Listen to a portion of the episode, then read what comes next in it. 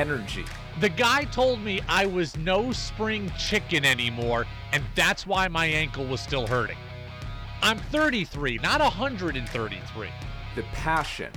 The Red Sox handling of Xander Bogaerts is a complete organizational failure. The opinions on all your favorite teams.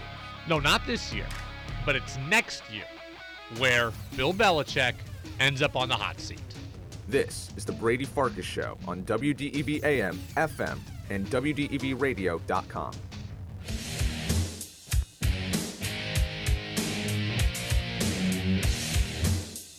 What's up, everybody? Welcome into the Brady Farkas Show right here on WDEV AM and FM, WDEVradio.com. Nick Mumley filling in for Brady one last time over the holiday season.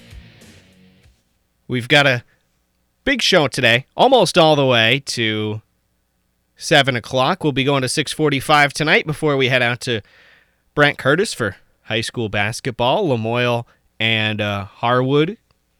We doing battle in girls basketball action with Brent Curtis later on tonight. That'll be the pregame show starting at six forty-five. We got a lot of Patriots to talk about tonight. If you remember, if you were listening in on what was it Tuesday when we had the first responders bowl and I got to come on and I got to talk about one thing, one segment for about 15 minutes. I think it was 12 and a half minutes all when it was all said and done. I didn't get to get out everything that I had to say that day. So, we have plenty to get to today before we go out to Brent Curtis. This will be the last time that I'm filling in as of scheduled right now. Brady will be back on Monday. Tomorrow, we'll be gone to Norwich, where they will be having their hockey tournament. So we will not have a Brady Farkas show. But let's get right into it. This is going to be our last show before the Patriots against the Dolphins on Sunday. So we're going to have a lot to talk about with that show or, with that game coming up this weekend. We're going to break it down from every angle where the Patriots going to be able to excel against the Dolphins, where the Dolphins going to be able to excel against the Patriots. Who do we realistically think is going to come out and win? Will when when Brady comes back on Monday, will we, will we be talking about the Patriots are going into a Week 18 showdown with Buffalo for an opportunity to go make the playoffs, or will Brady be talking about how the Patriots season is over because they were eliminated from playoff contention by the Miami Dolphins, who will not have their starting quarterback. And we'll get to that. So we'll preview that game. We'll also go back to last week against Cincinnati. And we're going to talk about Mac Jones and the questionable, quote unquote, slide that he had there uh, at the end of, or off the uh, turnover in that game where he took out Eli Apple. That has created quite the stir on social media. He's been asked about it. i am going to give my opinion on that one uh, as well. I think that's a very interesting uh, thing there that Mac Jones did. And uh, everybody has been talking about that one. We'll also give you the latest updates on the Bruins, who got three out of a possible four points in a two day, two game two different city on the road road trip to kick off uh, coming back from the holiday break. About as good as you could ask for from the Boston Bruins as they continue to roll along. Might talk some Red Sox at the very end if we got some time, but like I said, a little bit shorter tonight. We'll go to Brent Curtis's 645. All right. If you want to get in on tonight's show, remember you can text in on the Napa text line 802 585 3026. That's your locally owned Napa stores in Waterbury and Morrisville. All right, now, here we go. Five, four, three, two, one. And here we go. It's the opening thoughts on the Brady Farkas Show brought to you by Sticks and Stuff and Swanton Lumber, Vermont's most complete locally owned home center with locations in Enosburg, Derby, Middlesex, St. Albans, and at Swanton Lumber. Online at sticksandstuff.com. All right, the New England Patriots. if you're on social media whatsoever, or if you watch the game on Saturday, you have a good eye for things. You didn't have power knocked out or internet knocked out like I did. I had to go back on Tuesday, Tuesday afternoon before I came on the show to sub for Brady to go and watch the full complete game of that Patriots Bengals game because that big storm that we had go through knocked out my power and it knocked out my internet. The power came back on, but we didn't have internet or cable or any of that for up until uh, Tuesday night, I believe. So that made things fun. But if you were watching, you saw the the block that Mac Jones threw on Bengals cornerback Eli Apple. In the days since, Mac has been taking a lot of heat. It's kind of calmed down a little bit, but in the days after, it was really strong. People calling him a dirty player, posting videos and clips of everything that he has done over the course of his year and a half, two year NFL career, saying, man, this guy is throwing some dirty shots throughout his career and his reputation's taken a hit. Mac, though, he came on, he said that the move wasn't intentional. He wasn't trying to injure Eli Apple. He was simply trying to slow him down. Yeah, I think obviously that's a big part of it. Is everybody you know has an opinion, and the biggest thing for me is just focus on being the best teammate I can be and earning the respect of the people in this building um, and the people I care about. So obviously I have respect for everybody around the league, and it takes a lot to get to this league. Um, and you know I know there's really good players out there, and we're all playing hard and trying to win. So um, at the end of the day, you have to keep that in mind. It's it's a game, and um, you want to just have fun and enjoy it and compete against each other. And that's something that I've always done, and I know my teammates appreciate that about me. So I'm not sure that I necessarily believe Mac Jones here. This is a weird one because I, I, I don't think Mac Jones is lying, but I also don't think he's telling the truth all the way. I think it's a little bit half and half. Let's look back now. Like I said, over Mac's two year career, and especially this season when things have really got tough. Last year, Mac Jones didn't face a whole lot of adversity. The Patriots were really good for most of the regular season. It got bad at the very end, and it seemed like the Patriots fell apart and kind of imploded over the course of three or four weeks at the end of the year, and it got it went from really good to really bad really quick. There wasn't really time for a Mac Jones any sort of frustration to be shown by any of the Patriots. This year, things have gotten frustrating for the Patriots. There's times when I think Mac Jones just has his wires crossed. And I don't think he's able to keep his emotions in check at all times. We've been talking about it now, what, three or four times in the ma- in the last month and a half, two months, that Mac Jones is having outbursts towards his coaches. Mac Jones needs to keep his emotions in in check. He's not being a leader because he's voicing his displeasure with Matt Patricia while he's still on the field. Is stuff like this where Mac Jones has a throw just kind of falls in front of uh, in front of Eli Apple on a turnover where the ball's going the other way and the frustration's boiling over. The first half against Cincinnati was very frustrating. It was a game where the Patriots were just scratching and clawing all game, and they got super close at the end. They couldn't. It, it just a frustrating game overall to watch. Do you think maybe that the wires crossed again here? And but instead of Mac Jones screaming at Matt Patricia, he maybe decided to just kind of try and take out a Bengal? I don't think that's far fetched. I think this all kind of wraps itself into one thing here where Mac Jones, when things get really frustrating for him over the course of a game, he can tend to have those wires cross a little bit and lose his mind a little bit.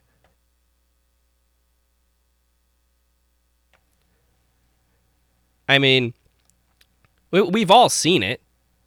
Hey, where, you know, and a lot of people who are athletes, you know, they know the feeling where, oh, something happens and you're really frustrated, and in the heat of the moment, in the heat of the competition, you do something that you didn't even consciously think about doing, but you did it, and now you feel really bad about it. That's why I think he's he and he does the same thing when when he talks with uh, the media about talking with Matt Patricia and screaming at Matt Patricia, all that, uh, uh all that whole stuff. He's kind of blows it off, says, "Hey, it's not a big deal. It's the heat of competition. I'm not trying to cause any issues here." And I don't think he is. I just think it's the heat of competition taking over for Mac Jones. Which, I mean, it, I don't think he's doing it on purpose, which is a good thing. But the bad news is is that he's doing it. And the bad news is now he has his reputation. So this needs to get figured out. And it needs to get figured out fast. Because one of these times Mac is the wires are going to cross. Mac is going to kick a guy when he's going when he's sliding or he's going to do something to the wrong guy and it's going to be a huge problem. And there uh, that's going to be tied to Mac Jones for the rest of his career. Now, by and large, the NFL, which is a very violent sport, the players have respect for each other. They're going to play hard and clean. And that's kind of like that fraternity where they understand that this is what we're doing for the game, but we're not going to go out and try to intentionally injure people.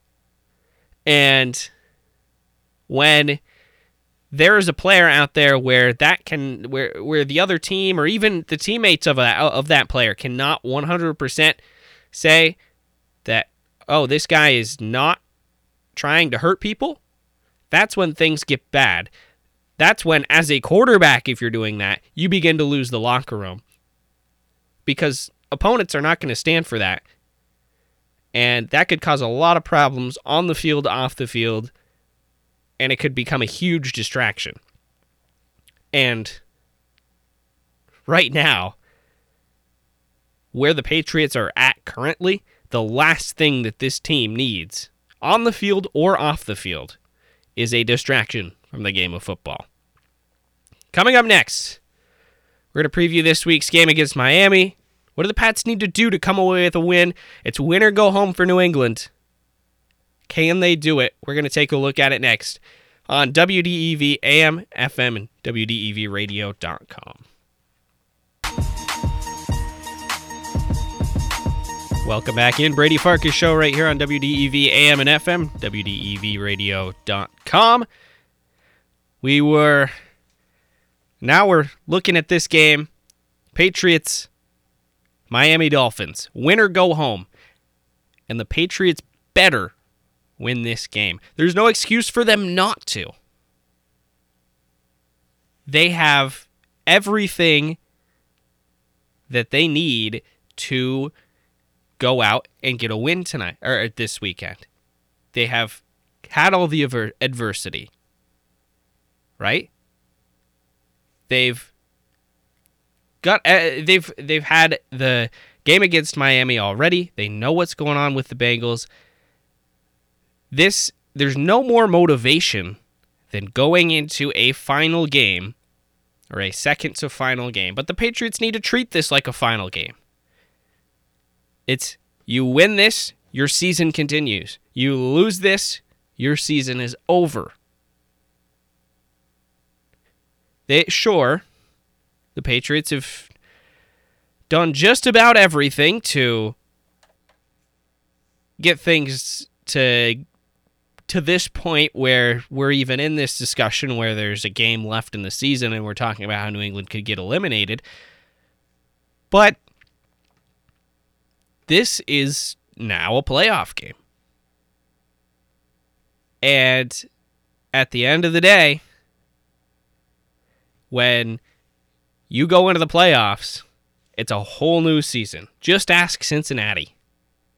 Remember the Bengals last year? What were they? 10 and 7?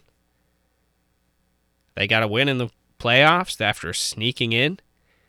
They eke out a playoff win. They get things started to figure out. Next thing you know, they're in the Super Bowl, and now that entire franchise is turned around. You know, I'm not saying that that's going to happen to this Patriots team because I don't think Mac Jones is Joe Burrow, and I don't think the Patriots' talent on the roster is anywhere close to what Cincinnati has.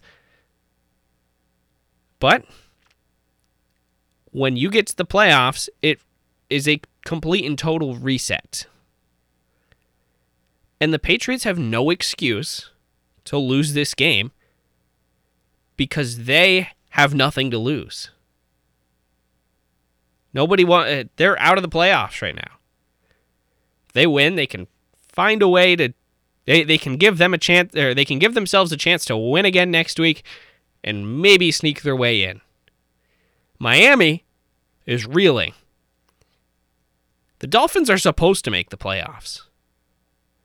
This was supposed to be the big year where Miami went all in. They got Mike McDaniel, they got Tua, they got Tyreek Hill in the big trade, they got Bradley Chubb on the defensive side. This was supposed to be the year that the Dolphins challenged the Bills for the AFC East, challenged, pushed for a Super Bowl, made a deep playoff run. Now they're without Tua, who's on what his third concussion of the season, second, third. If you, I'm not sure how many concussions you want to give him in that in that week two to three range. That's something else we'll get to later. But the Dolphins are the team. How, how many people this year going into it said, "Yeah, I think the Patriots are going to make the playoffs. The Dolphins are going to miss." Not many. Nobody was going out there at the beginning of this year and saying that. Now here we are, two weeks to go. Miami is reeling. They just lost to Green Bay, who's further out of the playoff picture than the Patriots are. Well, maybe Green Bay's working their way back in a little bit closer, but the Packers were dead at midseason. Aaron Rodgers is getting them back into the picture, but that's uh, that that's beside the point here. Miami cannot afford to miss the playoffs. The Patriots, nobody was expecting playoffs this year. I mean, maybe on a, a good note. If the season went really well and Patriots would find their way into the playoffs. But the beginning of the year, you look back, the Broncos got Russell Wilson. The Chargers got better. The Chiefs are still the Chiefs. The Bills are still the Bills. The Bengals are probably going to be really good because they just went to the Super Bowl and Joe Burrow looks like the uh, a next superstar quarterback. Miami's supposed to be really good. The Raiders are supposed to be really good. They got Davante Adams. You know, they got Josh McDaniels. Who does that leave? Where the Patriots at the beginning of the year, people were saying we're lucky if this team isn't in the bottom of the AFC. Here they are in the playoff or in a chance for the playoffs. This is a Patriots team that as frustrating as this season has been for what we were all talking about in the beginning of the year, this is a team that has overachieved. And on the Miami Dolphins side, for what we were all talking about in the beginning of the year and how dangerous Tyreek Hill and Jaylen Waddle were going to be as a wide receiver duo, and how good of a coach Mike McDaniel was coming over from San Francisco and the Kyle Shanahan offense, and how it was just going to be an unstoppable offense. And then even midseason when they traded for Bradley Chubb from Denver. Tua is going to have a breakout season. He's going to be great this year. Remember week 2 against Baltimore? When the when Miami had that huge comeback and they moved to 2 and 0 and Tua threw like four touchdowns and Tyreek caught like 3 of them and Tyreek Hill had like 200 yards. People were going crazy. People were saying, "Oh, cancel my Super Bowl pick because Miami's going from the AFC." Well, there's been some injuries, but there's also been some not so great play from the Dolphins, and this is a team that has underachieved. And now we are here at week 17. Tua is out. He's gone with a concussion. Teddy Bridgewater will start for the Dolphins. The Patriots at home at Foxborough, where historically they have dominated Miami in late season games in Foxborough. They get to play this game where they have nothing to lose, where they can say, hey, we tried so hard to cost ourselves a playoff spot, but we're going into week 18. We're going into that game against Buffalo, and we have a shot. Or Miami can come out of this saying, yeah, we just lost to the Packers. We just lost to the Patriots. We might still not have our quarterback. Are we going to make the playoffs? And what happens if we don't? The Dolphins are going to be expected to win this game. And they better do it. If they want their if they want if they don't want their season to be looked at as an extreme disappointment. But for New England, everything is setting up for this to be a game that they go out and win because they have nothing to lose. Miami has everything to lose. Damien Harris, he did not practice today. He was limited at practice on Wednesday, so it looks like he might have taken a little bit of a step back. He's been hit or miss all season. Um, at this point, I'm not planning for him to have any impact on the offense. That could change, obviously, depending on what happens with tomorrow's practice reports. So we'll see. Um, but it's going to be interesting. Like I said on Tuesday, what do the Patriots do with the run game? Do they use Rhamondre Stevenson like they have? Or do they get Kevin Harris and Pierre Strong of it into the game a little bit more? I personally would love to see a little bit more of Pierre Strong before this season ends. Because I, I think that kid's real good. He's I, I loved him coming out of college. He's just, like a little bowling ball. He's he doesn't have the size of Rhamondre Stevenson, but he's got that speed that I just cannot remember aside from, I, I think he's the fastest Patriots running back since Sony Michel. Has the uh, the opportunity to be. I'd love to see a little bit more of him, um, especially with the problems that Rhamondre Stevenson has had over the last few weeks. I'd like to see less Rhamondre this week. I'd like to see Bill send a message there.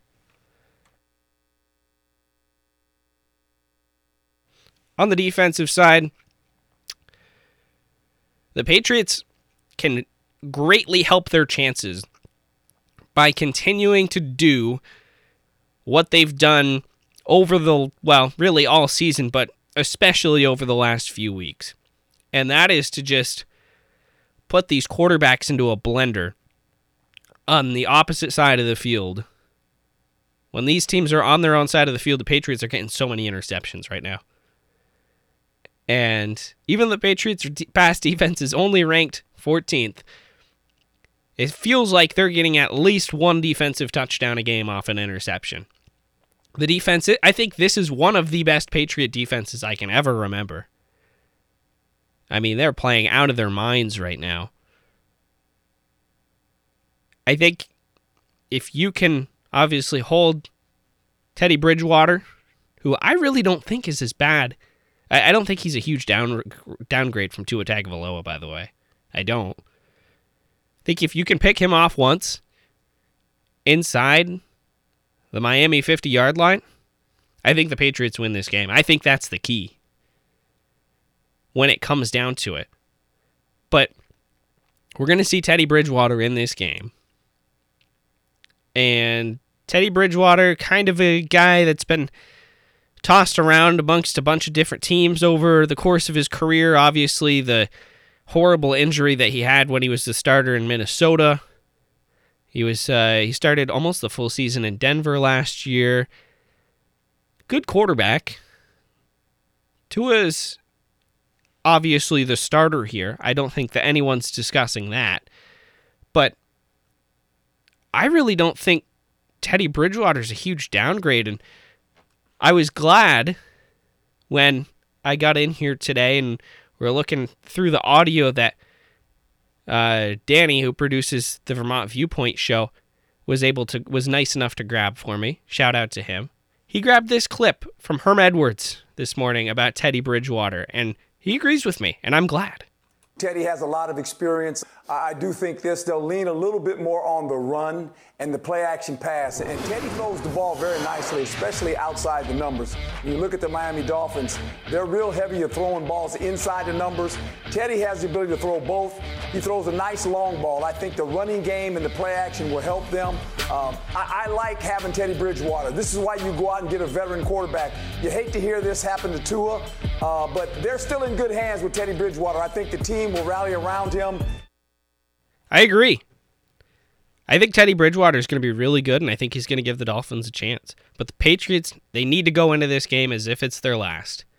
One loss is going to knock them out. So every game from here on out is a playoff game. I really hope we see that from them because going out, if the Patriots lay an egg on Sunday, that will be the biggest disappointment of the year for me. On the other side of the CBS update, we are going to talk about Derek Carr and what could happen with him. That could be interesting. All that and more coming up next on the Brady Farkas Show, WDEV AM and FM, and WDEVradio.com. Make your opinion heard by texting onto the Brady Farkas Show at 802 585 3026. Now it's back to the Brady Farkas Show on WDEV AM, FM, and WDEVradio.com. Welcome back in. Brady Farkas Show on WDEV AM and FM, WDEVradio.com. The big news of the last couple of days Derek Carr in Las Vegas. He's been benched by the Raiders. Josh McDaniels, the coach over there, obviously, sitting Carr down, going with former Patriot quarterback Jarrett Stidham for the final two games. Now they're playing San Francisco and Kansas City for their last two games, so I don't think they had much of a chance even with Carr. But Derek Carr benched after a three interception game against Pittsburgh on Saturday. If the Patriots are smart here, they're going to try to make a trade for Derek Carr. Because here's the deal Carr has stepped away from the Raiders. They're not going to play him. He's going on the non football exempt list or whatever the it's the the same exact thing Deshaun Watson was on last year, but Derek Carr is on it simply because the Raiders don't want them playing or him playing for them. Derek Carr makes er, gets forty million dollars if he's still on the Raiders. Um, I believe at the start of the new league year in March. So the Raiders are going to cut him or they're going to trade him because it's going to free up a lot of cap space. If the Patriots are smart here, I think they trade Mac Jones for him. I mean, what you look at Derek Carr over the last couple of years, before this year when Josh McDaniels came in and the Raiders have had a pretty miserable season. They've come back a little bit, but the first part of the year, the Raiders were really bad. Carr's had a career bad season, career worst season. 14 picks. It leads the league. It's a career high for him. He's not having a great year, but he's only one year removed of the be- uh, off of the best season of his career. I think that Carr at 31 years old probably still has five years at the low end, 10 years at the high end left in his career. I think he's just a change of scenery away from being right up there as a at, at worst a mid-level quarterback in the NFL, at best a low-end star quarterback in the NFL. The one thing that bothers me when people talk about the Patriots and the quest to get back to greatness in the post Tom Brady era. And, oh, you know, Mac isn't great at this. He's not good enough here. He's not good enough there. Mac isn't a superstar, is what is the big complaint from everybody. Unfortunately, the tough news that Patriots fans have to face is that 90% of the teams in the NFL will not have a superstar quarterback this year. They're not going to have one next year. They might not ever have one. All those years when Tom Brady was dominating the NFL, specifically in the AFC. Who who else could you say go out and say was a equal or similar talent? Peyton Manning. Probably it. Andrew Luck for a little bit when he was healthy. Now, you've got Joe Burrow, Josh Allen, Patrick Mahomes in the AFC. Everybody else is saying, yeah, we're going to be the next team that finds that superstar quarterback. Maybe the Chargers are pretty close with Justin Herbert. Mac Jones is not one of those guys. I don't think anybody thought he was one of those guys coming in. But you there there comes a point in time when you understand how rare it is for a team to get their quote unquote franchise quarterback. And you have to understand at some point that the Patriots probably aren't going to have another quarterback that wins them multiple Super Bowls for some time.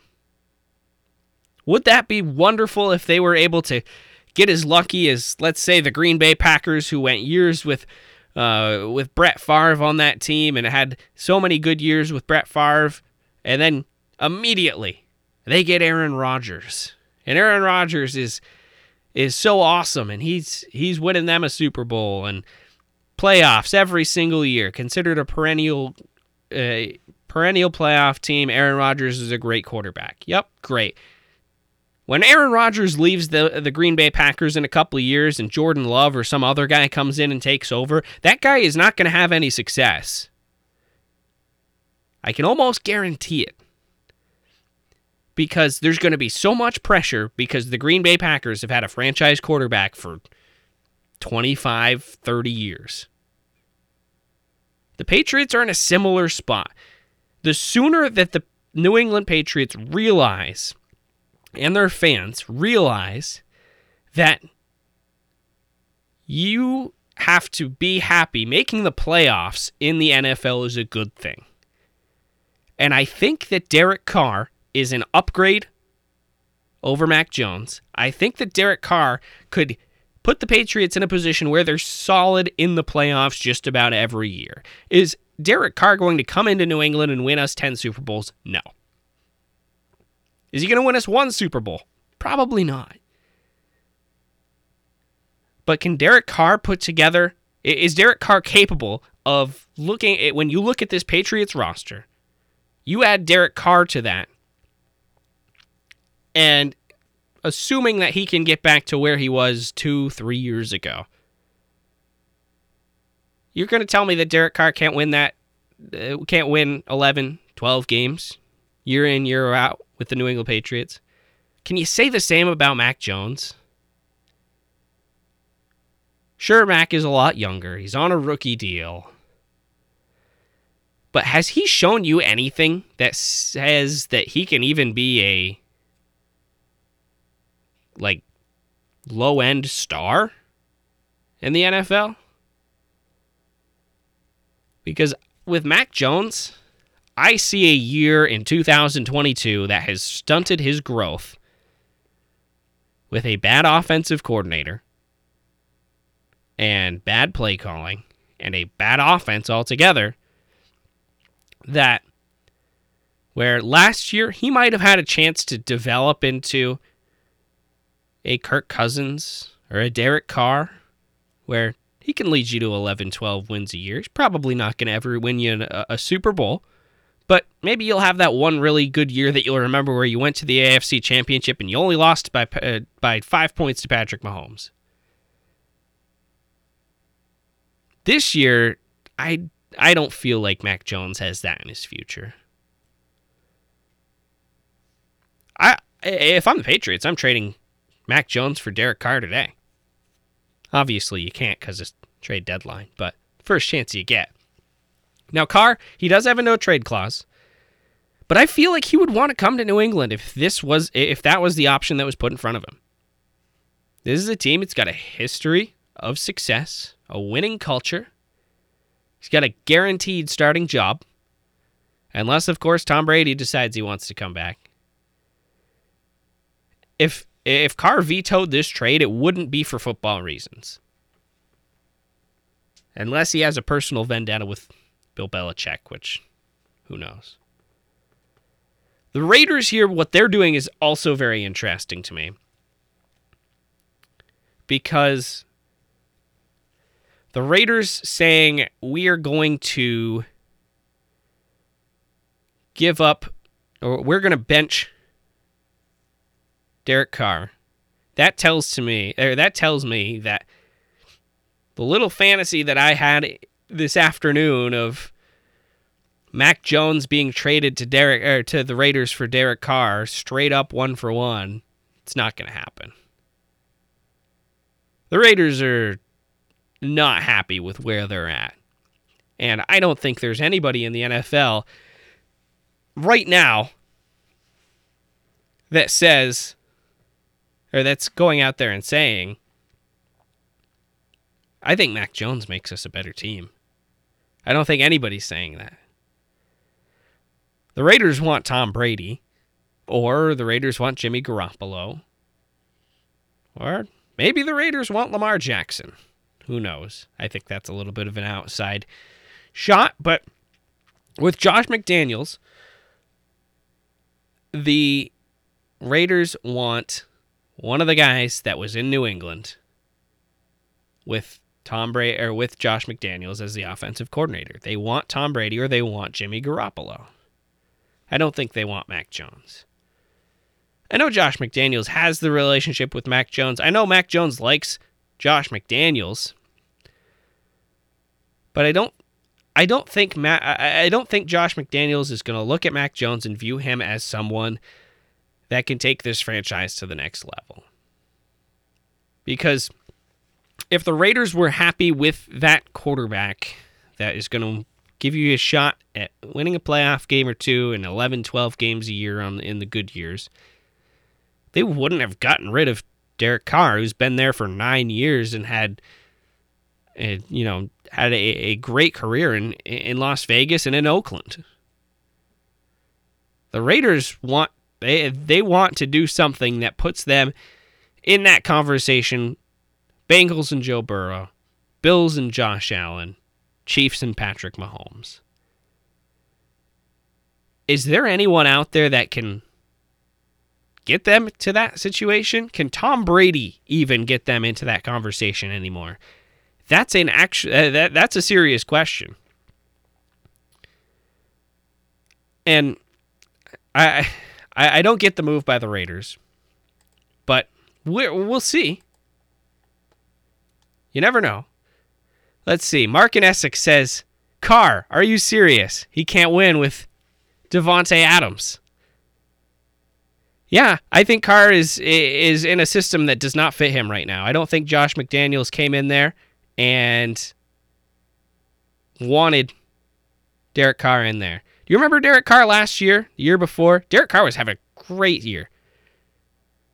He's been a great quarterback. He's been very, very strong for Las Vegas in the past before Josh McDaniels came in. That was oil and water, and you could tell it from day one. You could read the writing on the wall from the moment Josh McDaniels dr- jumped in there that Derek Carr was not coming back. We have an unnamed texter. Carr for Mac? Really? Anyone else suggesting this? Wow, interesting. It is. It is a very interesting thing. And I was talking with Brady about this earlier on in the afternoon about the potential of maybe this happening. But I, I mean, if I'm if I'm the Patriots, I'm getting on the phone with them t- w- with the Raiders right now and saying, "Yeah, let's do this." I think Derek Carr is a better quarterback than uh, than Mac Jones in New England. But if I'm the Raiders, I'm not. I, I won't do it. The Ra- the Raiders are going all. This is an all in move for Tom Brady. I really think so. Um. I mean, there. There's nothing else that the Raiders. The Raiders are getting rid of a good quarterback here. To try and do what? I, I think. I, I don't. I just don't see them making a lateral move. Josh McDaniels. We we look at Jimmy Garoppolo. Are we re- really going to say that Jimmy Garoppolo is better than Mac Jones or um or or Derek Carr here? I, I don't think there is. The one thing that the Raiders could look at again and why you might not see a trade for a quarterback for a quarterback right here is that I think or if if the Raiders give if the Raiders trade with Matt with the Patriots get Mac Jones, Derek Carr one for one, they don't get any opportunity really at draft picks back unless they say we want Mac Jones in a first or Mac Jones in a second. Which then if I'm the Patriots, I get a little bit wary on that. I'm probably not going to make that trade because there's too many holes on the roster to begin with. Now, if I'm the Raiders and I say, hey, we're gonna we're Tom Brady didn't want to sign with us or he retired or whatever. Derek Carr, we're still not going to have you here. We're going to sign Jimmy Garoppolo instead. We're going to trade Derek Carr to some team that needs a quarterback, and we're going to get a second round pick in return. At that point, then you gain Jimmy Garoppolo, you gain a second round pick.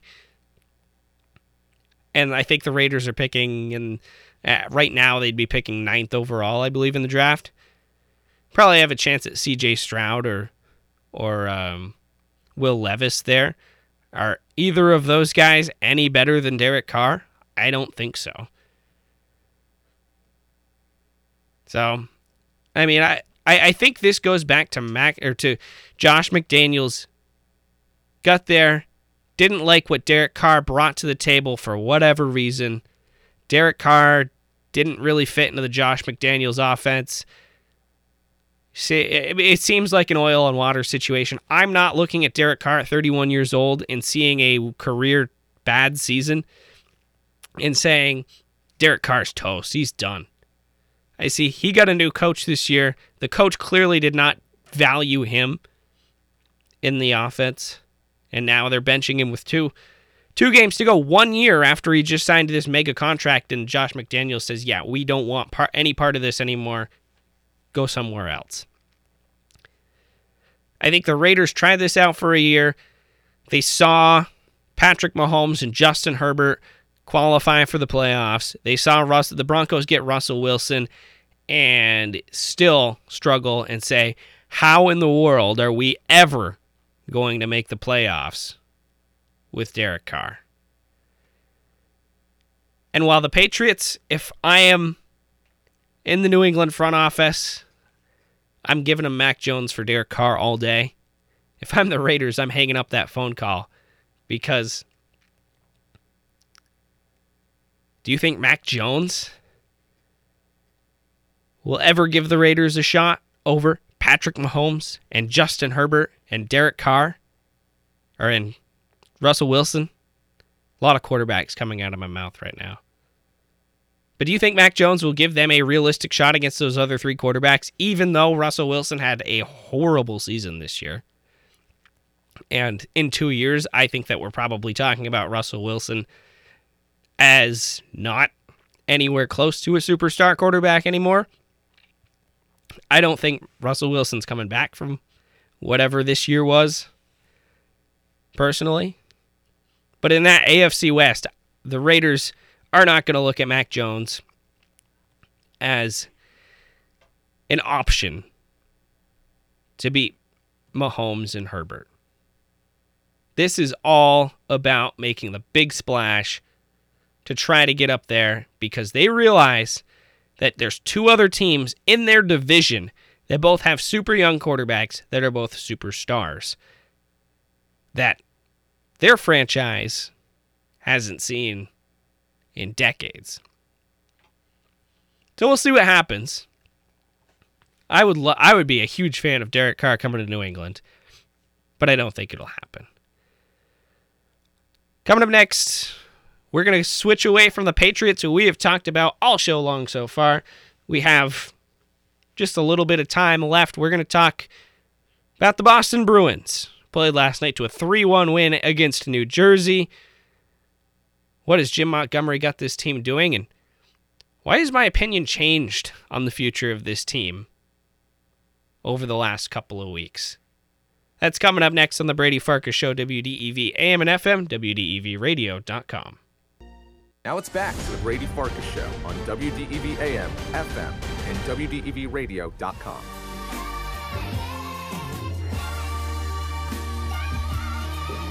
Welcome back in Brady Farkas Show on WDEV AM and FM, WDEVradio.com. Nick Mumley with you here for the next few minutes before we kick it out to Brett Curtis, who is getting ready for some high school basketball tonight between Harwood and Lamoille on the girls' side. Should be a good game. But before we get out there, I want to talk about the Boston Bruins. Bruins come back from the Christmas break. You get four days off in the NHL. No games, no travel. Toronto Maple Leafs uh, got whacked with a fine for traveling during the Christmas break trying to get to St. Louis. They got knocked 100K for that. The Bruins followed all the rules of the NHL uh, over the uh, Christmas break. They came back, though, and hit a tough stretch on the schedule. Two straight games. Um, right in a row, back to back on the road. They went to Ottawa, and then they went to um, New Jersey last night. Last night they get the win three to one over the Devils. Uh, they they did lose in the shootout to Ottawa. I didn't expect them to win last night. I didn't. Uh, the the Ottawa game. Ottawa kind of seems to have their number this year, but the Bruins put together a good effort. They had a they had a goal called offsides, which I still think is the dumbest rule in hockey, but I need way more than an hour and a half to uh, rant about that one. So we'll save that for another time. I didn't think they would go. They would get three out of four points. I didn't think they would win last night.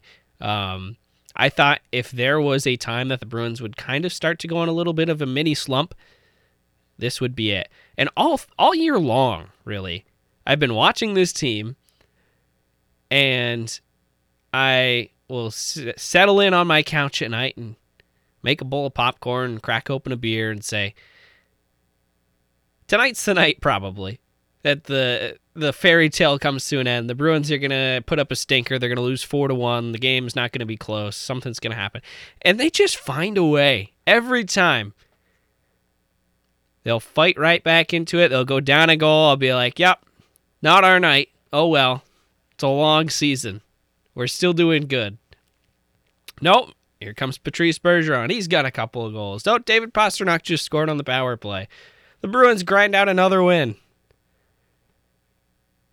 And if it, the really bad re- nights right now are the Bruins losing a shootout.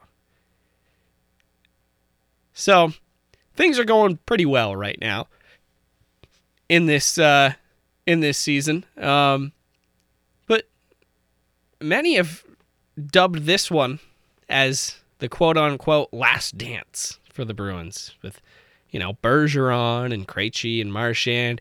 Everybody was wondering at the end of last year, Bergeron was getting ready to retire. Krejci had already gone back to the Czech Republic for a year and had no plans of coming back. Everybody was saying, all right, well, Bruins just lost in the first round. This team did not really feel like a cup contender this year. Is it time to tear it down? Well, they chose not to. They said, you know what? We're going to fire Bruce Cassidy, who had brought us to the playoffs for, uh, brought them to the playoffs for six seasons in a row.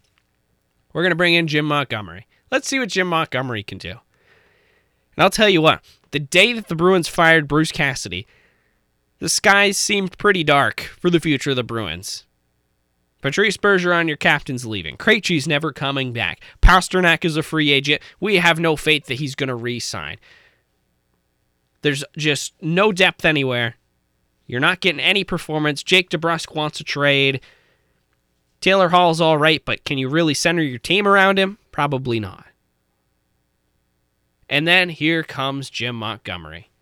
And he has completely flipped the script uh, flipped the script on uh, script on this.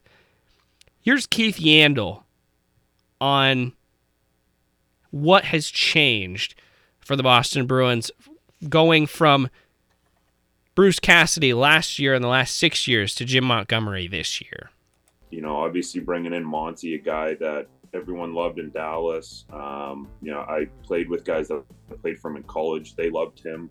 You know, it obviously the way that the guys are playing. Uh, you know, they're playing hard for him. They're playing loose. But yeah, I'd say the biggest thing is just, I'd probably say the coaching and just, you know, obviously I think I think Cassidy was a great coach. He did a lot of great things, but sometimes just getting a fresh face in for those guys uh, that have been there for a while with him uh, has really helped them out this year. Jim Montgomery has unlocked so many players on this Bruins team. Now, granted that the Bruins play, pay Pastrnak what he's worth, where six months ago I didn't seem optimistic that he would come back, but winning kind of cures everything. Pasta's having a great season. He's almost doubled his production from last year. He's gonna he's gonna command a lot of money. He's probably to make 12 or 13 million dollars a year, which is he's to get the richest contract in Boston Bruins history. But he's worth it. And I hope he does. But as long as they bring him back, I think the Bruins have a chance to be a contender for years to come. And yes, I understand. Winning makes everything look a little bit better than it did when things weren't so great six months ago. But Jim Montgomery, like Keith Yandle, who for quite a while owned the Iron Man streak in the NHL, very respected around the league, and he's doing a great job now as an analyst after retiring. Jim Montgomery has kind of been a fresh face and a fresh voice for this team, and he's opened things up. He's unlocked some guys. You remember Jake DeBrusk last year? He wanted to trade Bruce Cassidy had he was in the doghouse and playing him on the fourth line, healthy scratch at times. Jake DeBrusk has been a true first line forward this year. Who thought we were going to say that? Jake DeBrusk has been playing, and he hasn't been carried by Marchand and Bergeron on that top line either. He has been right there with them. The goal he scored against Ottawa on Tuesday night, that was awesome deflects it off the back uh, off the back glass, misses the net with his initial shot. Corrals the rebound, kind of like uh, you know in soccer when you corral a ball out of the air, it lands right on your foot. Gets it right out, right down out of the air onto his stick, puts it behind the goalie before the goalie even knew what was going on. That was a huge goal for him, and he's having a great year and he is playing as a legitimate first line forward right now, which is great to see because last year when Jake DeBrusk, who was a first round pick of the Boston Bruins and had so much potential, and he, we saw him in those 2018 playoffs, and he looked like he was had, really could be a special player, and then kind of fell off. wasn't really willing to go into the dirty areas or play play the puck in the corners. Kind of just wanted to wait find the, have the puck find his uh, find his stick and try to put a shot on net. That didn't work for him. Bruce Cassidy though, or Jim Montgomery, though, has come in and allowed Jake DeBrusk to kind of find his game a little bit. And all of a sudden, Jake DeBrusk has gone from a guy that requested a trade out of Boston last year because things had gotten so bad for him to now he is playing like a true top 15 lottery pick that the Bruins used on him seven years ago. That's been great to see. Brad Marchand, he's a little a little bit of a slump right now, but he just had hip surgery. And I don't think Brad Marchand gets hip surgery if he's not planning on playing for the next few years, at the very least. Taylor Hall's reemerged. He's been all over the lineup. Remember, this guy was the MVP, what, five, four or five years ago? He's not right. He's not playing like an MVP right now, but there was a while where he was playing like he was not going to be in the league by the time he was 35. He's back up to a great player that could play first line minutes if the Bruins needed it from him. Right now, they got him playing second and third line minutes, and he's the best second or third line player in the NHL, I believe. He's locked up for years to come. Charlie McAvoy and Hampus Lindholm are your top pairing for at least the next five years, barring injuries. Matt Grzelcyk is a free agent this year, but for a guy who literally grew up in the Boston Garden and has played for the Bruins his entire career, I doubt he's going anywhere. Jeremy Swayman has been a little bit shaky this year. But I, I still think he's the goalie of the future. And then Linus Ullmark, who we talked I talked about last time we did a full length show on here. He's gone from a probably a, a 1B goalie that is going to get 30ish 30 35 starts a season. If he gets a save percentage over 900, a goals against average under 3, we're going to call it a good year. All of a sudden Linus Ullmark leads the league in every major goaltending category and he's been a he's probably the front runner for the Vezina right now playing out of his mind. He doesn't make any difficult. He doesn't make saves look difficult right now. That's the best part about Linus Ullmark. Is that he's so in position, he makes it look easy. There's no diving saves. There's no. There's a couple of huge glove saves that he can make, but you don't see those often because he's never allows himself to get out of position. He's playing a great game right now. So, even if Bergeron and Krejci do decide to call it quits after this year, which they very well might, especially if the Bruins make a deep run.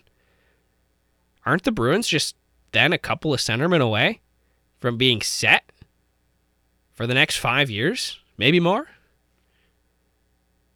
It's going to be interesting to see, but I feel a lot better about the Bruins today for the five year outlook of this team than I did six months ago. And that is all thanks to Jim Montgomery.